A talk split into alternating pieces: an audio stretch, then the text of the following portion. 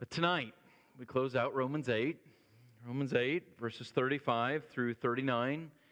And let's pray before we open up this word tonight.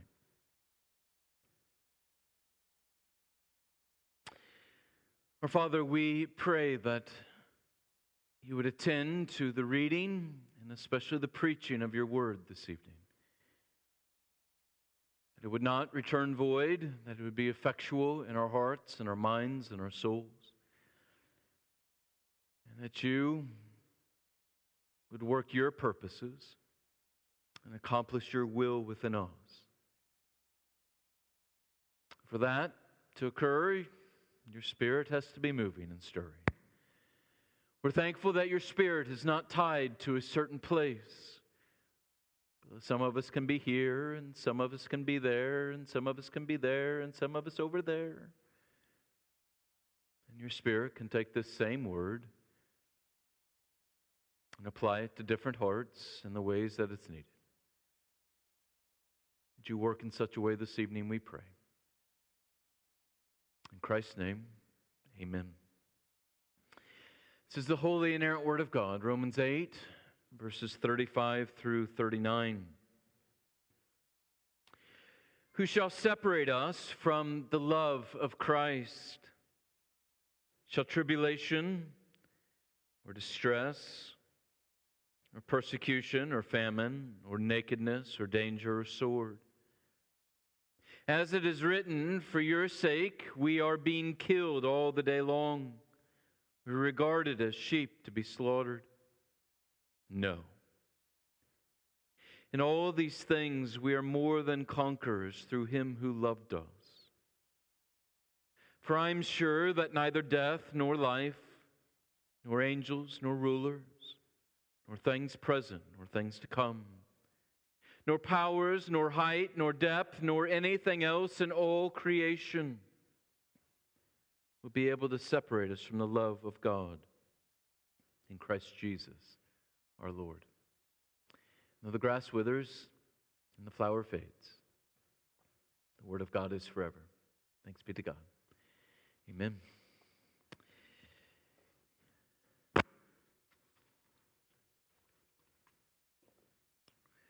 At the close here of what is arguably the most glorious chapter in all the scriptures, and the ending of this chapter doesn't uh, doesn't discourage. Uh, reaches a climax here, doesn't it? Kind of lifts us up. You read these verses, and our souls should be lifted up, and the result should be a, a peace and a joy that really, as the scriptures speak about, a rest that surpasses understanding. As we think about this text, we have a simple question in this text.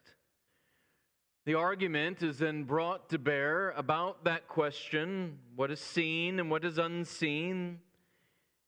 Paul wrestles with. And then he gives the answer.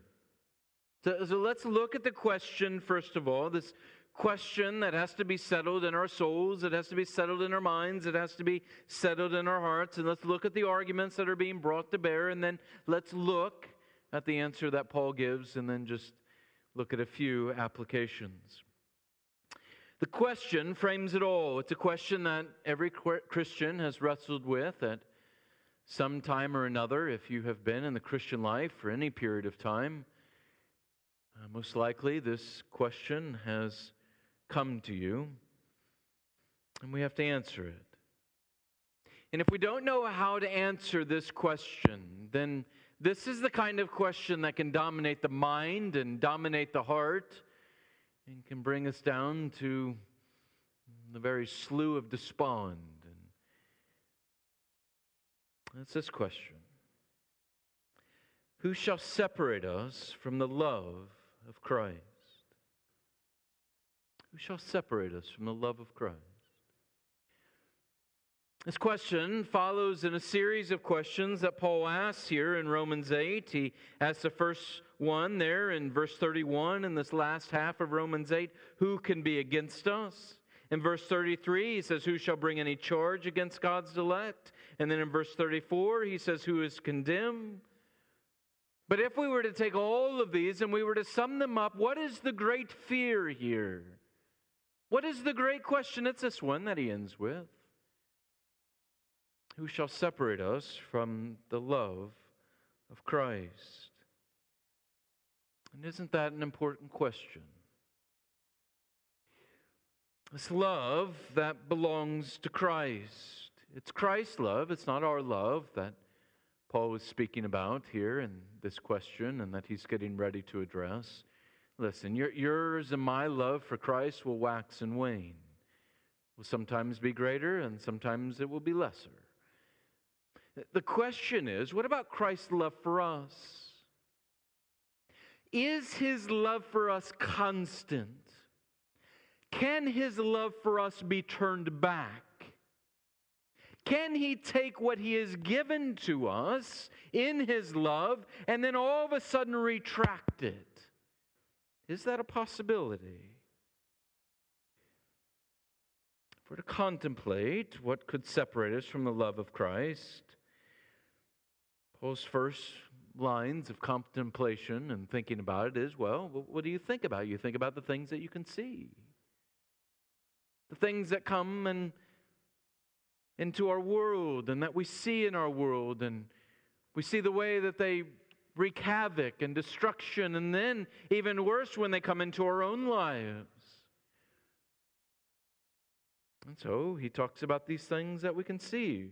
Shall tribulation separate us from the love of Christ? Shall distress or persecution or famine or nakedness or danger or sword separate us from the love of Christ? And all of us know that question. You've lived any period of the Christian life. Comes when we look at the threatenings of this world, but it especially comes, as I said, when, when we're going through these trials. And our minds flood with Does Christ still love me? I know God is love. but Does he love me? Maybe I know that he did love me, but does he now love me? It's a question that is asked in different ways throughout the scriptures. The Psalms are especially rife with it. David is often crying out and wondering whether God is for his good or not. And reminding himself as he goes through some psalm of lament that God is indeed for his good. Think about Psalm 38, was what I was thinking about this afternoon. Just listen to the cry of David in the psalm.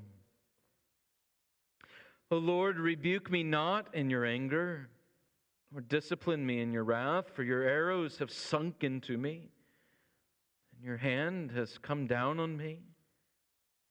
There's no soundness in my flesh because of your indignation. There's no health in my bones because of my sin. My iniquities have gone over my head like a heavy burden. They are too heavy for me. My wounds stink and fester because of my foolishness. I'm utterly bowed down and prostrate all the day. I go about mourning for my sides are filled with burning, and there is no soundness in my flesh. I am feeble and crushed. I groan because of the tumult of my heart. Oh, Lord, all my longing is before you. My sighing is not hidden from you. My heart throbs. My strength fails, and the light of my eyes, it also has gone from me. My friends and companions stand aloof from my plague and my nearest kin stand far off. And that's just half the psalm. Shall tribulations, shall distress, shall persecution, shall famine for nakedness, shall danger or sword separate us from the love of Christ. This isn't just a question we hear in the Psalms or just in our own minds and hearts. It's something we see throughout the scriptures as people face different trials. And Paul knows this wrestling from what he experienced in his life. When Paul writes this very book here, Romans, he has already experienced what he communicates in Second Corinthians. He wasn't always living a kind of continual mountaintop spiritual retreat in his walk with Christ. No, he says, Five times I received at the hands of the Jews the 40 lashes less one. Three times I was beaten with rods. Once I was stoned. Three times I was shipwrecked. A night and a day I was adrift at sea on frequent journeys in danger from rivers, danger from robbers, danger from my own people, danger from Gentiles, danger in the city, danger in the wilderness, danger at sea, danger from false brothers, in toil and hardship through many a sleepless night, in hunger and thirst, often without food, in cold and exposure and apart from other things, there is the daily pressure on me of my anxiety for all the churches, tribulations, trials, danger. remember a uh, seminary professor saying to our class one day, we were sitting in class, and he he said, Don't ever write a book on marriage until you've been married 25 or more years. Because we don't really care what you have to say until you've weathered some of the storms. Paul knows of what he speaks about here in this text. He's experienced it. He then quotes from Psalm 44, this great psalm of lament. It says, For your sake, O Lord, we are being killed all the day long. Not just every day, but all the day long. Throughout, throughout each and every day, we're being killed for you, Lord. And often that's how it feels. And sometimes that is how it is.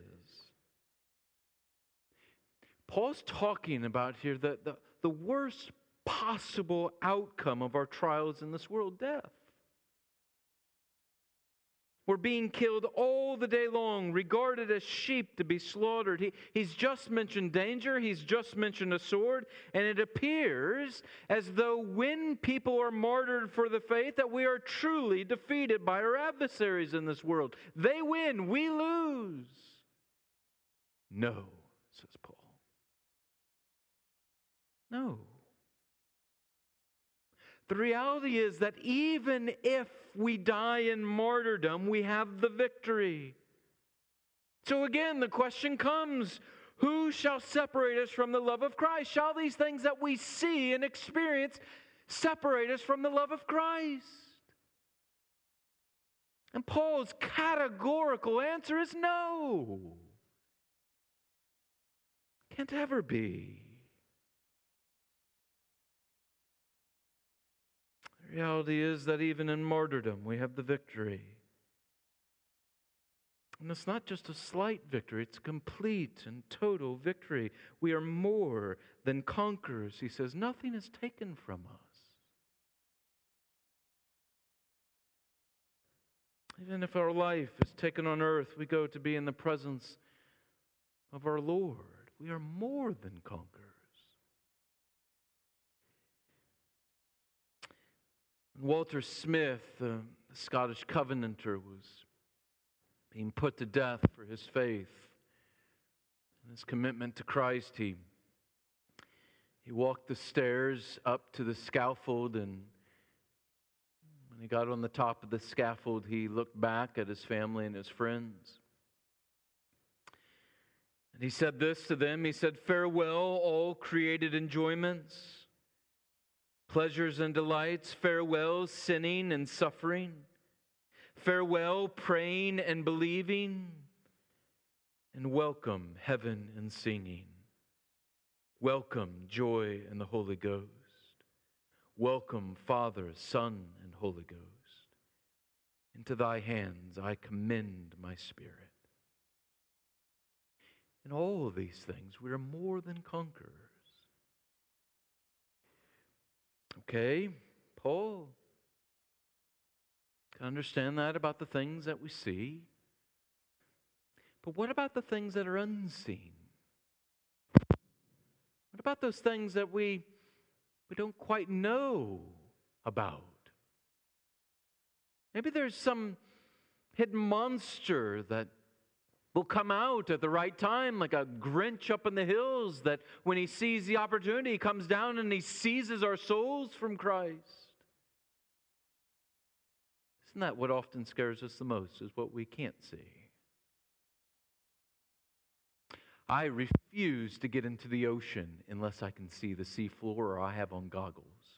Because you know there are things down there and I can't see them. That monster under the bed kind of syndrome. And so this is where Paul goes next. Having addressed what we can see, now he addresses what we cannot see. Verse 38 For I'm sure that neither death, nor life, nor angels, nor rulers, meaning other angelic beings, most likely demons, nor things present, nor things to come, nor powers, which Paul, when he says this, often uses this to speak about mighty works or miraculous kind of things, nor height, nor depth. We have everything in time here, that which is present and that which is to come everything in space here, no matter what height or what depth. And just in case we want to dream up another possible foe coming from some other possible hidden place, Paul adds, nor anything else in all of creation.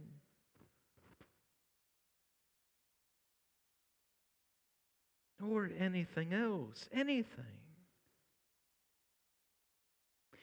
That is everything in creation can't take us away from the love of Christ. Well, what's outside of creation? There's only one thing it's the Creator. And He's the one that loves you. So nothing can take His love away from you. Nothing.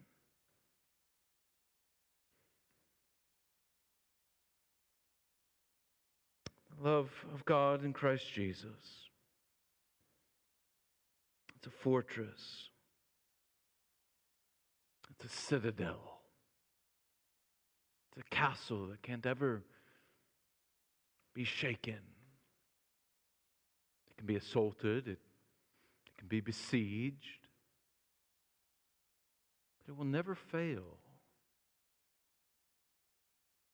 You're safe in the harbor of Christ's love, dear Christian. And when a, a ship is in the harbor and it, it puts down its anchor,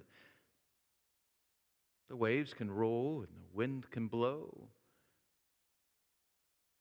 but it's safe. It's hemmed in on every side. It can be still and it can have peace.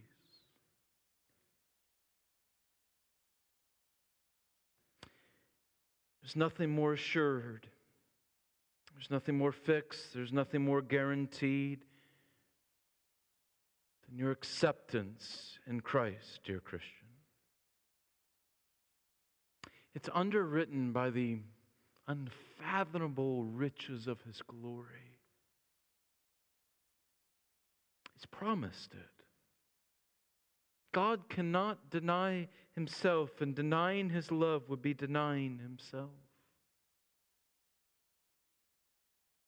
So, three applications. First, this means you can rest in Christ. You can rest in Christ. Notice that Romans 8 begins with no condemnation in verse 1, and then it ends in verse 39 with no separation. Our salvation is a whole. He saved us, and so He will save us. If we are truly Christ, then all is ours. So then, let us make sure that we're resting. Resting in Christ. Christ is ours, then we enjoy the rest and we enjoy the freedom that comes with being in Christ. Second, this means that assurance is a gift you are to enjoy, Christian. It's been handed to you. It's one of the, the great benefits that is yours in Christ. It belongs to you. Assurance. Where you can rest and you can have peace and you can have joy no matter what is going on around you. Because you're secure in the love of Christ and you know you can't be separated from that. It's my favorite chapter in the Westminster Confession of Faith, and that's saying something. Westminster Confession of Faith, chapter 18. It is it's my favorite because I think the Westminster Divines, as we call them, the, the men that met together over all of those years to write the Westminster Confession of Faith, I, I think this is the most beautiful section of the entire confession. I just say it so well so encouragingly. But listen to this in chapter 18, section 1. Such as truly believe in the Lord Jesus and love him in sincerity, endeavoring to walk in all good conscience before him, may, in this life, be certainly assured that they are in the state of grace and may rejoice in the hope of the glory of God, which hope shall never make them ashamed. It's yours. You may enjoy this.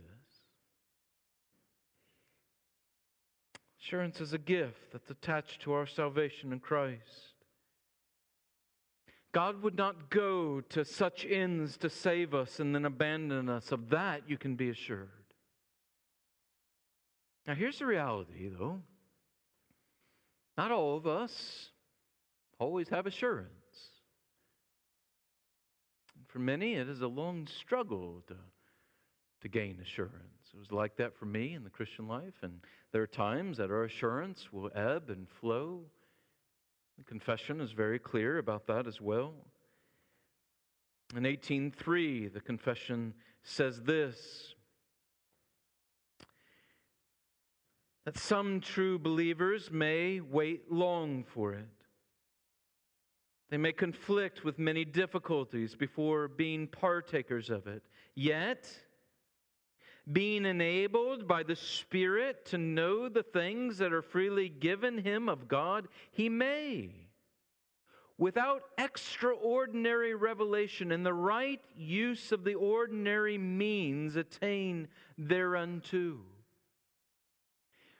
You may not enjoy it yet, but it's yours. So, what do you do? Well, the Westminster Divines are right. It's not doesn't come to you in some kind of extraordinary way. Not something miraculous has to happen in your life. There's no such thing as a second blessing. No, you just attend to the ordinary means of grace. Well, what is that? It's the word, prayer, and the sacraments. You continue to sit under the word preached. You continue to read the word. You continue to meditate upon the word. You continue to apply the word. You continue in prayer steadfastly. You continue to come to the table of the Lord and take and eat. And in his good timing, he will give this grace of your salvation, the assurance of your salvation to you.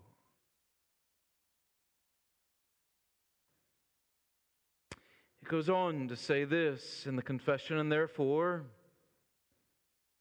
it is the duty of everyone to give all diligence, to make his calling and election sure, and thereby his heart may be enlarged in peace, in joy in the Holy Ghost, in love and thankfulness to God, and in strength and cheerfulness, in the duties of obedience, the proper fruits of assurance, so far is it from inclining men to looseness.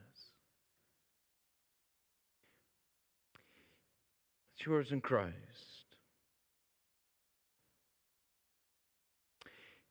I think some of us tend to think that, like the Roman Catholics have accused the Reformed Church of, of this being some kind of pride or arrogance, say that we can be assured of our salvation. It's not pride or arrogance. It's knowing who He is, trusting in who He is, and resting in who He is, and what He has done for us. It's ours. Enjoy it. Third, when you can't rest in it or you can't enjoy it, you need to remind yourself. Remind yourself of how secure your salvation is. It has two immovable guardians of it. And Paul shows us that here in the text. He makes that argument. You have two immovable guardians over your salvation the love of God the Son and the love of God the Father. I'm not always sure. I'm not sure how I will persevere through the next trial or the next tribulation or the next distress, but that isn't where our confidence lies. No, he says we're more than conquerors through him who what? Who loved us. He has loved us. How do we know? How do we see that? Well, that points back to verse 34. He exemplified it and he exercised it by his death upon the cross. He loved us. And what were we when he loved us? We were truly unlovable. We were enemies. We were rebels. So, how much more will his love sustain us now that we are no longer enemies but sons, as he told us back in verse 15? He loved us then.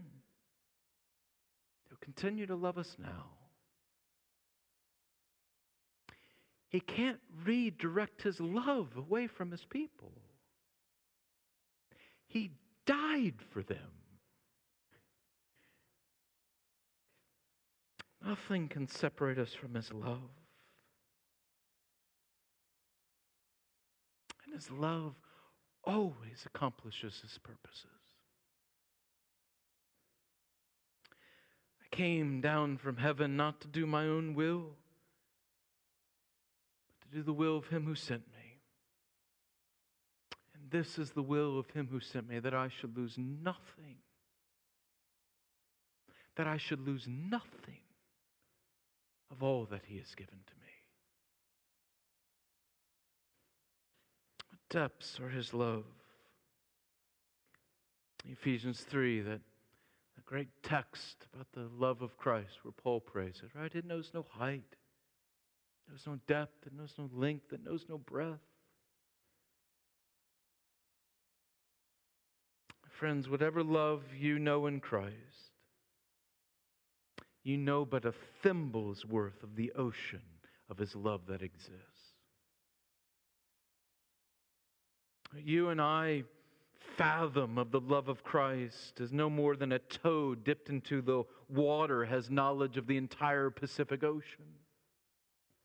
His love for you is that vast and vaster still. His love is greater than all things. So you run to your Savior and you plunge your soul into the depths of His love. His love is constant, His love will not diminish, His love is free, His love is full. It's here that the soul is fed, it's here that we find life. Octavius Winslow said this Christ's love, touching your hard heart, will dissolve it. Touching your cold heart will warm it. Touching your sinful heart will purify it. Touching your sorrowful heart will soothe it. Touching your wandering heart will draw it back to Jesus. Only bring your heart to Christ's love. because in its existence, its reality, its fullness, and its freeness, believe in his love. We're more than conquerors. You shall call his name Jesus because he will save his people from their sins. I give them eternal life, and they will never, never perish, and no one will snatch them out of my hand. My Father, who has given them to me, is greater than all. And no one is able to snatch them out of the hands of the Father. And that's where Paul goes next. This is a second guardian over your salvation the Father's love. You couldn't have two greater attack dogs over your soul the Son's love and the Father's love. And then if we go back in Romans 8, you're filled with the Spirit as a good deposit. Nothing can assault that.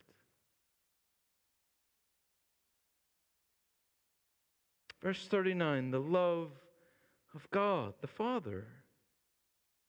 In Christ Jesus our Lord, the Father showers his love upon us. Christians, you and I have, have two beams of light shining upon our souls.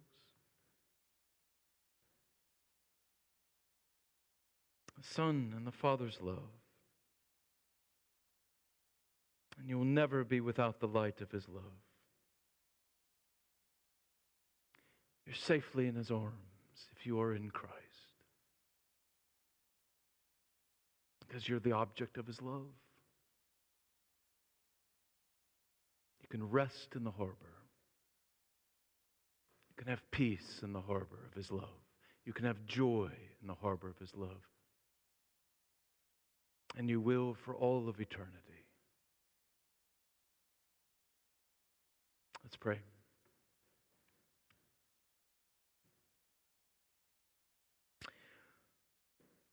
Our Lord and our God, we give you praise.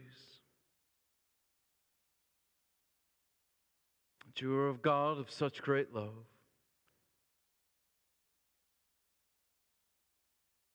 That you give enemies salvation. And this is love, not that we loved you, but that you have loved us.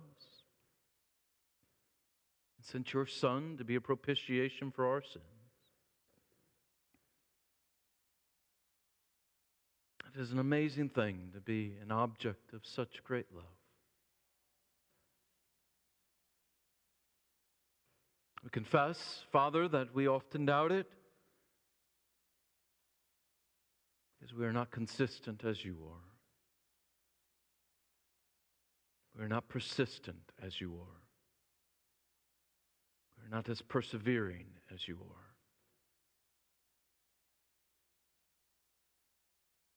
Ah, but may you continually assure us more and more of our salvation as it is rooted in your love. And may we know all the freedom and all the joy and all the peace and all the confidence that comes with it. Who shall separate us from the love of God in Christ Jesus? And our answer is nothing no one, not anything. We believe it. Help us in our unbelief, we pray. In Christ's name, amen.